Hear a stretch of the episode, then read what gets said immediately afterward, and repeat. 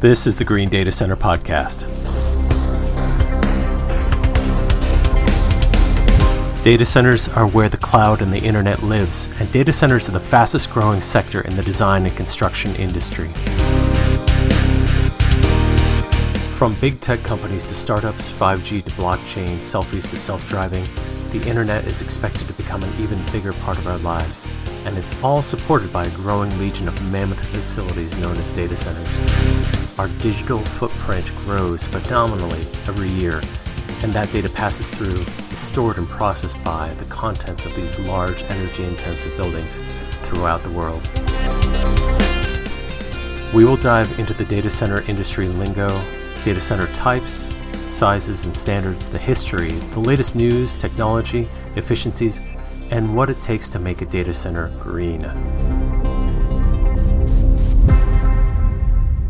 Okay, last time we talked about the history of data centers. How did we get here? How did we go from nothing to having the mass production of digital infrastructure? And how do we get facilities that are dedicated just to that data, those servers, and everything that goes along with that. So we talked a bit about all of that history as well as some of the standards that go along with that and some of the terminology. So we're covered there. We also talked about disclaimers right at the beginning, so hopefully we're all set and never have to cover that again. So where do we go from here? Now that we have all of that covered, we can jump into what makes a data center green, finally, right? Now, because there's all sorts of different types of sizes of data centers, all of them can get green a different way. And it's not necessarily being about yes or no, whether you're green or not. Just like the color green itself, it's kind of been used as a label, and greenwashing does occur. But just like the color, you can have all sorts of types of green, and that means that you can have all sorts of different types of shades and flavors. Same goes with data centers. So you can green a data center different ways. It doesn't necessarily make it 100% green or not. That's the misnomer. So you have to realize that even though we are talking about green data centers, you can still apply a little bit of solar and try to green it a little bit, or you can have the whole facility 100% covered so that you have a net zero impact for your data center. And we'll discuss some of the ways that you can get there. But there's a lot of renewable resources such as solar, wind, geothermal, hydro um, that help power the data centers. And when we're looking at that, those are some of the green power that we're looking for in order to make that data center green. Also, the materials themselves that go into the data center the walls, the ceilings, the floors, everything that goes along with that, the copper and the, and the conductors all the conduits, all the air handlers, everything that goes along with that also has an energy that is required to produce it, make it, ship it, and install it. So, if you're truly talking about making a data center 100% green, you have to offset all of those components. And think about, say, like the fans or the servers themselves. That energy to produce that and make that and have that installed in the server, all those components in the server, and then installed at the site finally, that all needs to be considered in making that data center 100% green if you're talking about the greenest of the green data centers. Now, a lot of the times, what we're doing is not considering all of that sort of latent sort of energy that goes into that, especially for the servers, because oftentimes we can't control that, especially from the design side, and they can be swapped out every, say, two to five years. What we are concerned about is offsetting everything for the data center itself, the facility. So if you have a 100,000 square foot facility, that's a lot of concrete, a lot of steel that goes along with that. How do we offset all of that energy for the latent energy? And a lot of people won't look at that. So whenever you are talking that deep green or deeper green, that's what we're talking about.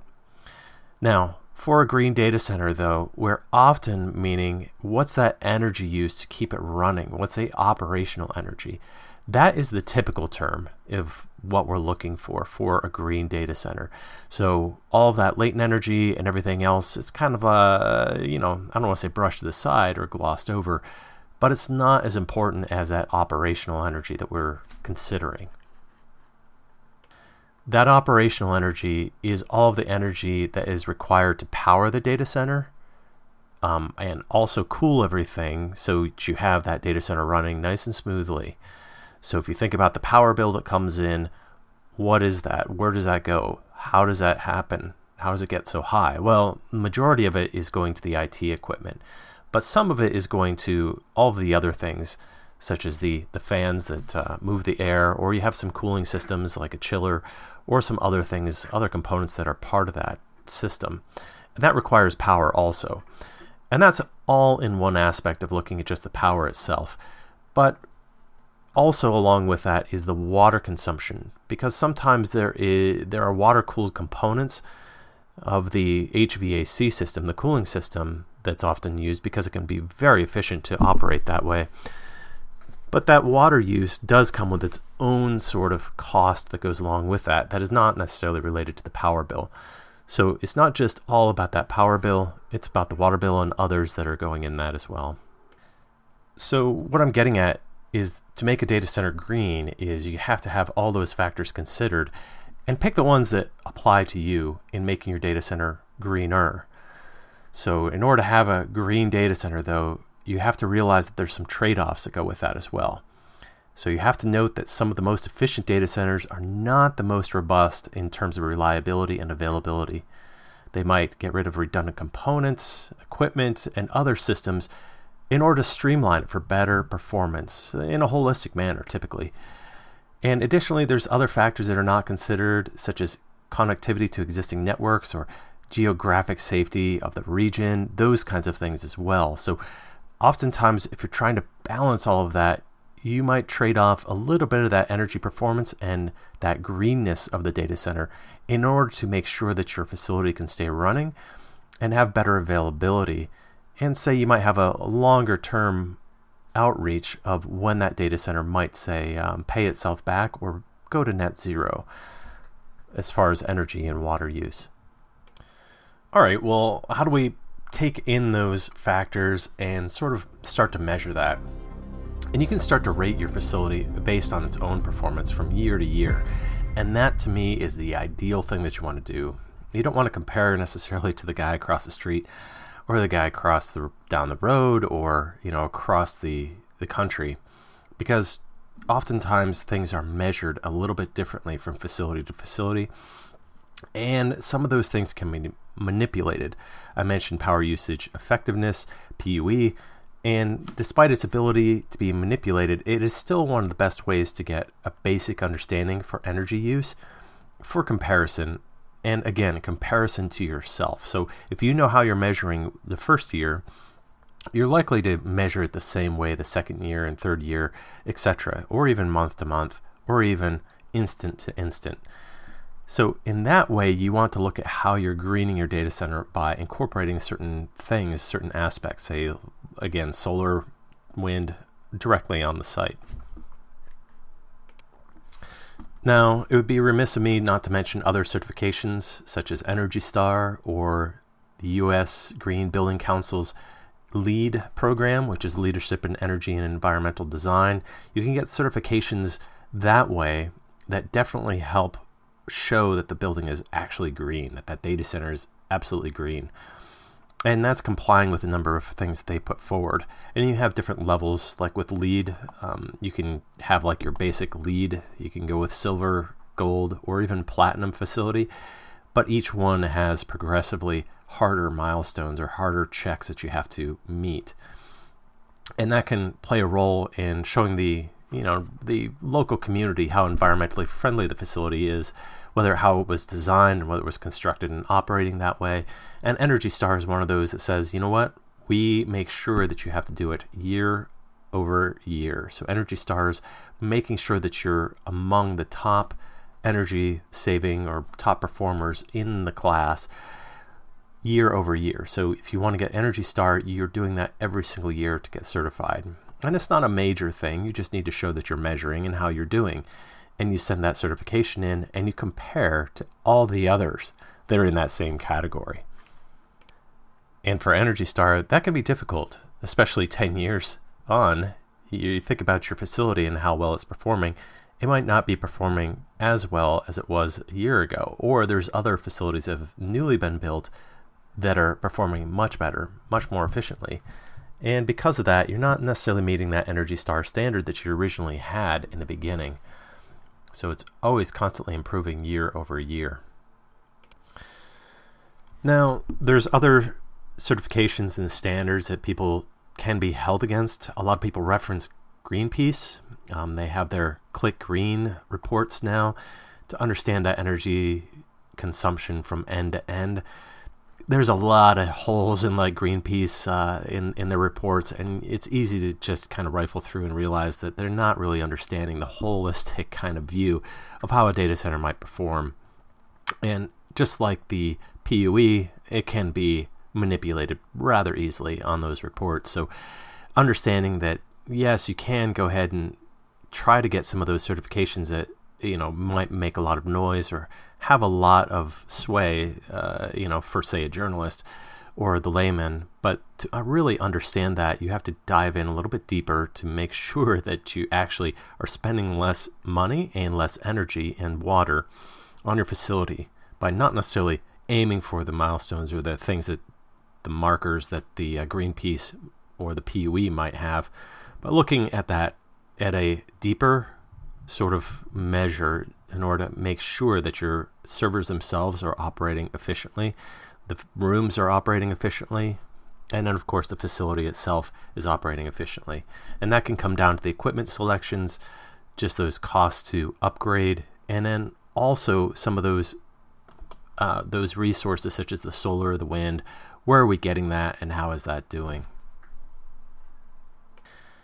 So let's talk about a couple examples of some green data centers and how they are aiming to be super green.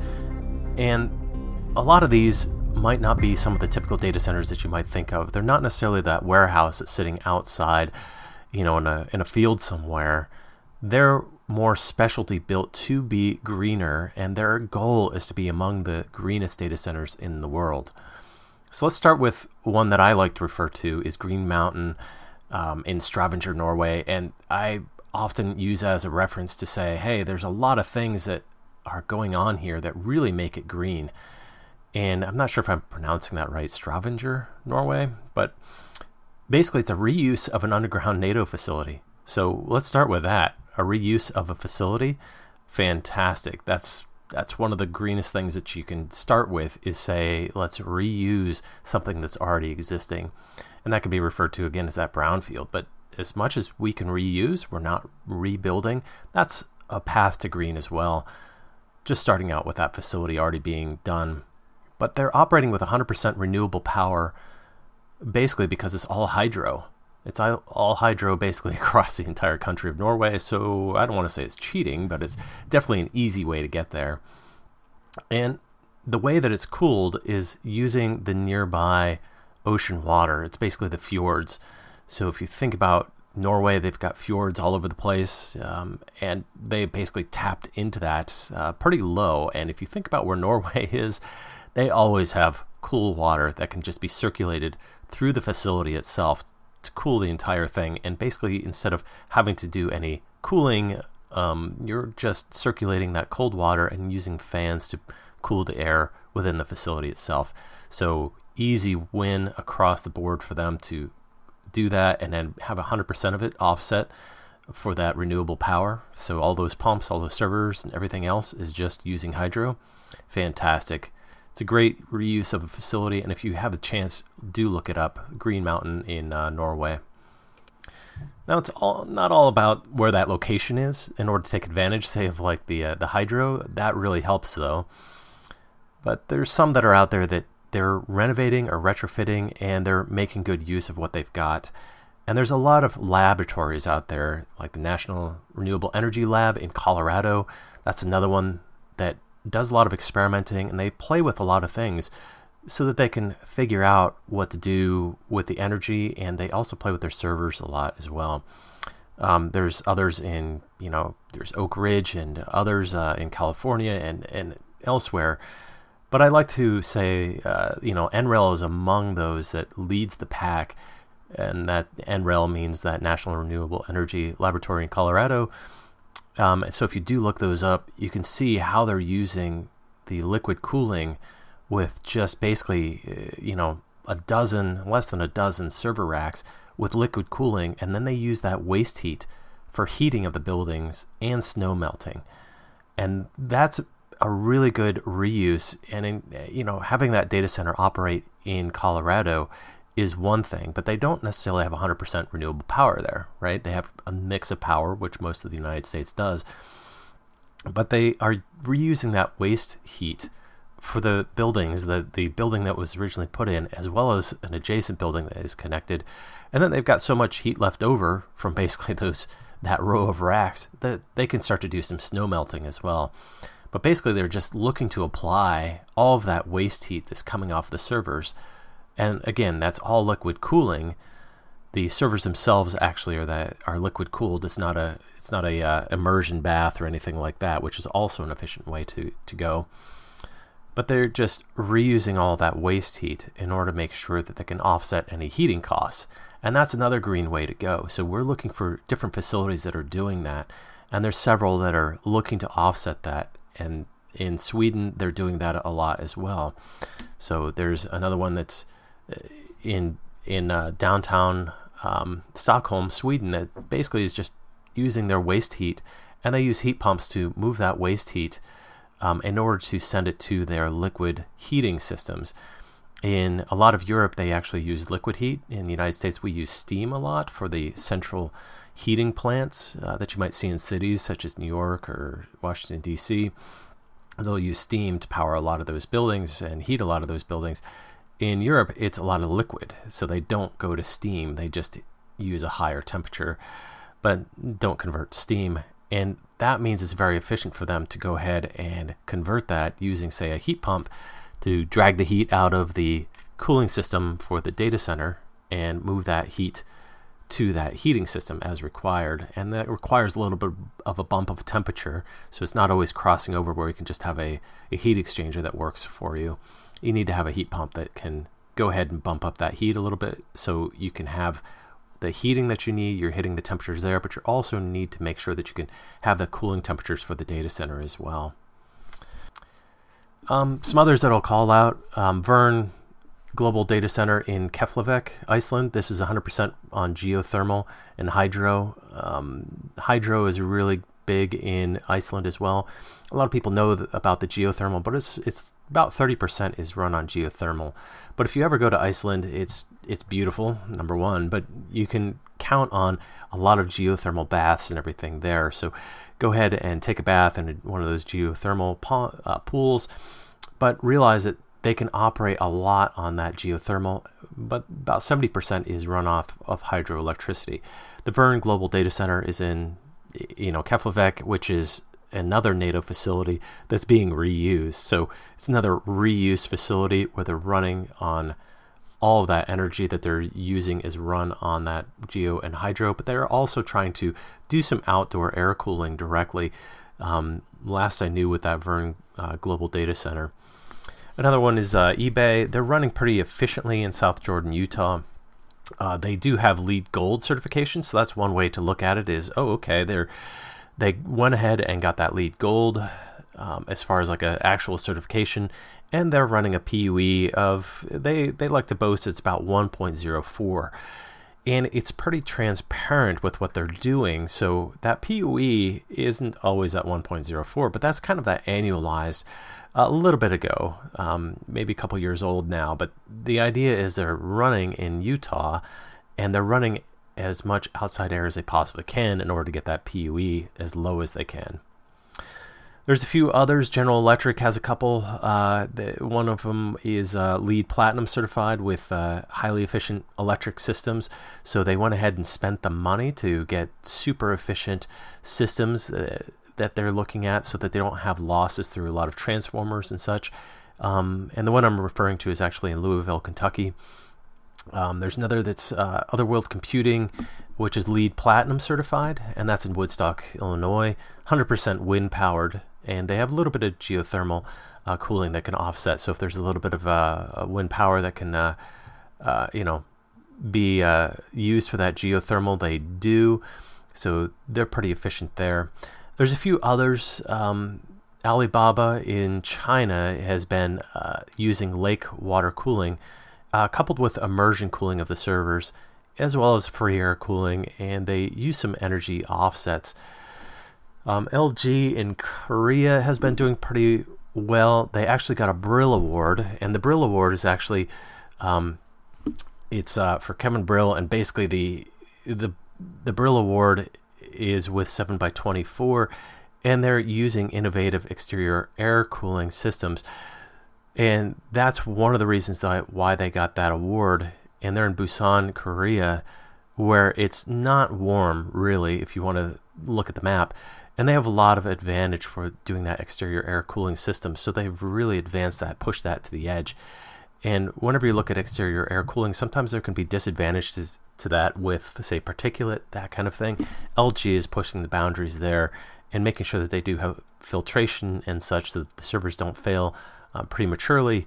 Um, but they're doing that in order to make sure that they take as much advantage of the air cooling systems as possible. Uh, let's see. Lefdal Mine Data Center, that another one in Norway. Again, they have the fjord water cooling and they use that also for their power generation with hydro, but they also have zero CO2 emissions and zero net water usage. And the reuse of an existing facility, again, it's abandoned mine. Check that one out. It's actually pretty, you know, James Bond kind of cool looking. So that's Lefdal, uh, L E F D A L, mine data center. So it's built in a mine, an old abandoned mine. So check that one out as well. There's greenhouse data in Cheyenne, Wyoming, another US one. And their operational practices use that free air cooling a lot. So again, they're one of the ones that are pushing the boundary and they can use that free air cooling up to 80% a year, if not more. So they're trying to get, squeeze out every hour of free cooling that they can. They go ahead and just pull in that free cooling. Again, in Cheyenne, Wyoming, it's nice, it's dry air, it's nice and cool most of the time and then they can go ahead and close up for, say, that last 20% of the year.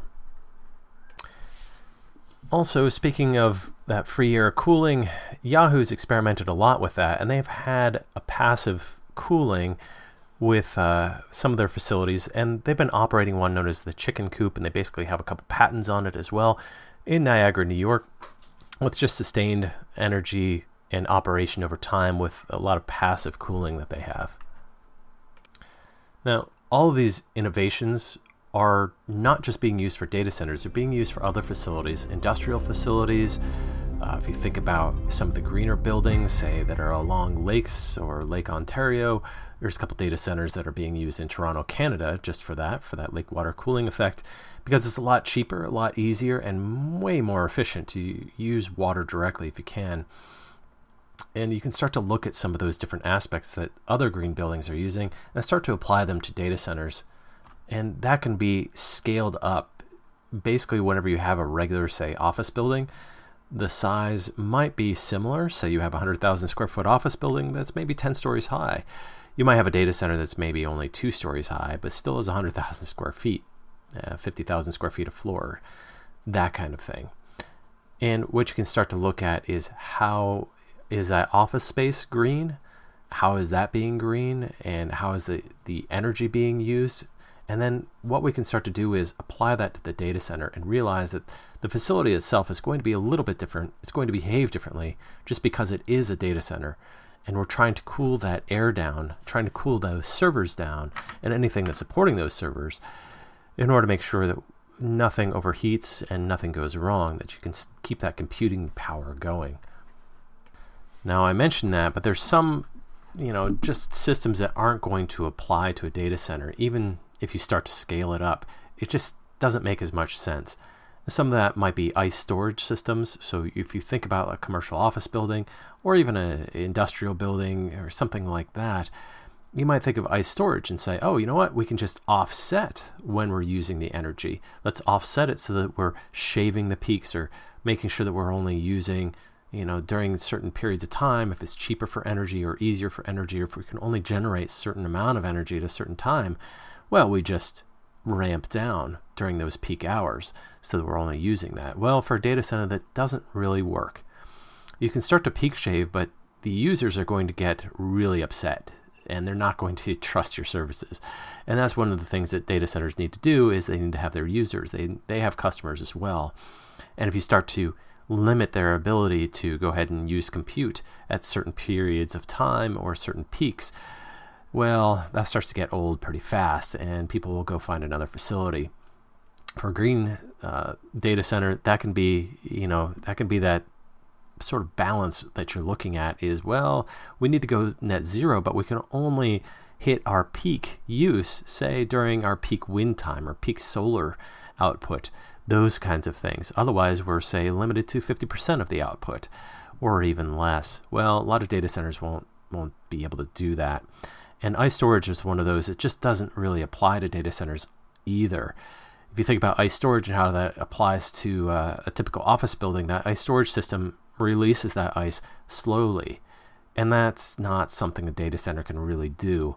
On top of that, the amount of ice that you need to store in order to support the facility, even for just hours, let alone say a full day of uh, of peak load, you're just talking about a huge, huge ice pit.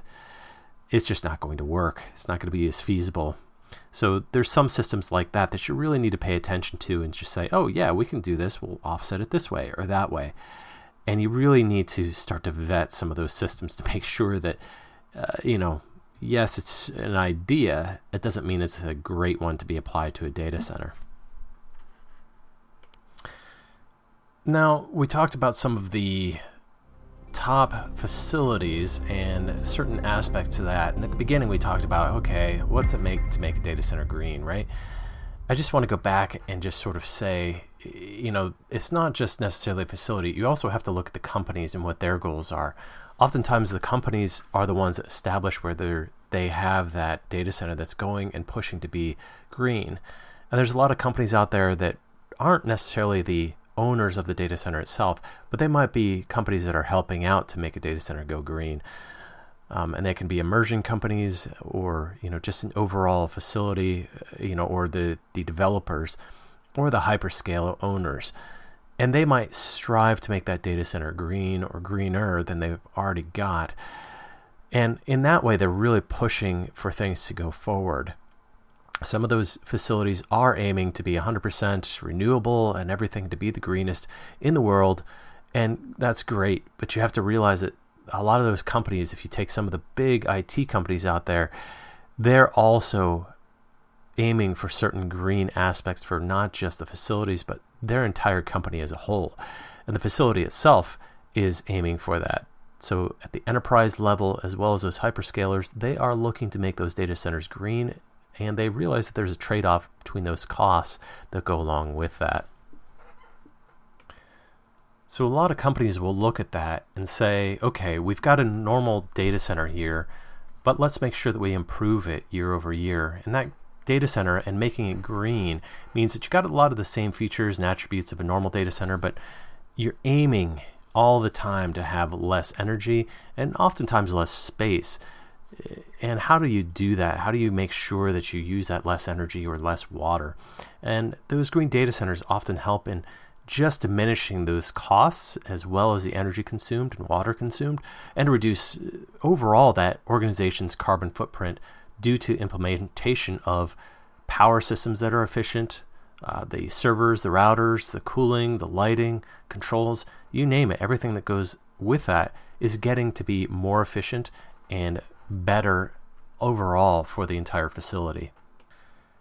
Now, a lot of people will say that it's hard to strive to be that green, right? You're talking about, okay, we need to track the facility and how much energy that costs, and the steel, the concrete, and the operations and, and everything from bookend to bookend. Well, yes, ideally, but a lot of people, a lot of companies don't want to necessarily dive into it that deeply. It doesn't mean you shouldn't do it you know, as companies around the world are looking for different ways to integrate different green practices and efficiencies, the data center should be one of those that should be considered looking for innovative ways to help out in the business functions and try to focus on that, whether the data center itself is part of their core business or not. The idea is if you start to green your data center, you're going to see the paybacks usually much much faster than say installing a, you know, something else on an office building. And you can start to look at that as that holistic company and see bigger impacts with the data center and improving that dollar for dollar over a lot of the other business cases. Of course, there's exceptions, but it doesn't mean that you shouldn't go after it or try to chase something that would really help that data center efficiency. And one of those is just installing new equipment. If it's 10, 20 years old, you can definitely start to look at what's that mean if I replace my UPS system? Are the efficiencies that much better? Oh, yeah, absolutely. Go ahead and start to take a look at that. Do just a value engineering cost on just how much money it's going to save you, let alone the efficiency. And you can start to look at it from that aspect to how many dollars are going to go back into your company pocket and what's best for your business. And that can lead to even more efficient data centers. So you're doing both at the same time. Okay, I think we've covered a lot on making a data center green, and we were all over the place, right? On what it really takes, what it can mean to have a data center be green. So it is a tricky question, right? There's no yes or, or no answer, especially given the locations, the facilities, the you know, any of the energy or power use, any of those tricks that might be used to make a data center green or greener. So we'll cover more next time on, say, typical data center energy use and PUE, and some of those pitfalls, maybe uh, talking a little bit more about what's happening in the industry news as well. All right, I think that covers us for now, and hopefully we'll be back very soon.